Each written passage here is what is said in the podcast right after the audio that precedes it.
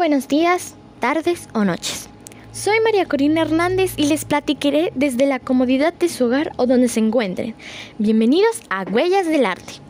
Hoy, mis estimados, vamos a tratar sobre uno de nuestros mejores diamantes en el arte venezolano, Federico Brand, quien por sus impecables pinceladas en sus pinturas sobre paisajes, hasta retratos de su propia familia, nos lleva a pensar, ¿cómo llegó a convertirse en un maestro del arte? Nació en Caracas el 17 de mayo de 1878, donde vivió una vida normal como cualquier niño. Hasta que en 1889, a la corta edad de 11 años, asistió a la Academia de Bellas Artes en Caracas, para después marcharse a París, debido a reclamos de su padre, quien le ordenaba que fuera a trabajar como comerciante. En 1899 obtuvo el primer premio del certamen en fin de curso de la Academia de Bellas Artes de Caracas, antes de su partida, donde fue un alumno de los pintores Emilio Mauri y Antonio Herrera Toro. En París, figuró inscrito en el curso de Jean-Paul Laurens en la Academia Julian y estudió con el gran pintor Antonio de la Gandara.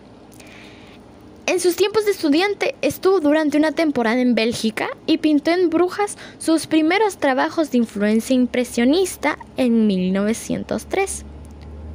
Pero esto no termina aquí. Él regresó para asistir nuevamente a la Academia de Bellas Artes, en la cual conocería a los futuros integrantes del Círculo de Bellas Artes.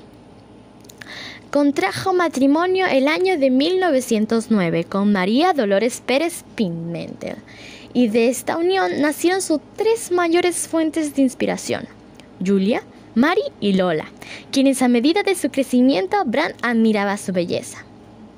Poco tiempo después asoció su nombre con el Círculo de Bellas Artes.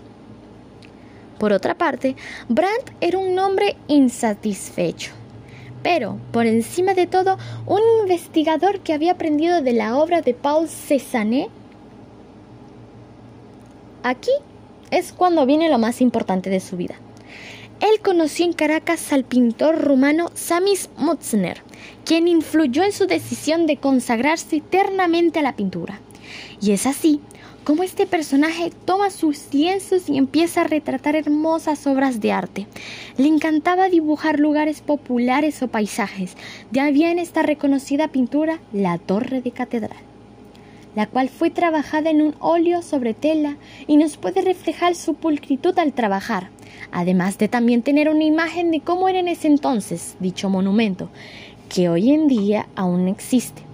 Pero aquella pintura nos atrapa en el tiempo y nos lleva a la época, pudiendo recibir todas las estructuras que hoy se encuentran diferentes. Lamentablemente, este significativo pintor falleció el 25 de julio de 1932 en Caracas, a tan solo la edad de 54 años. Sin más que informarles, espero que hayan disfrutado de este diamante venezolano. Nos vemos luego.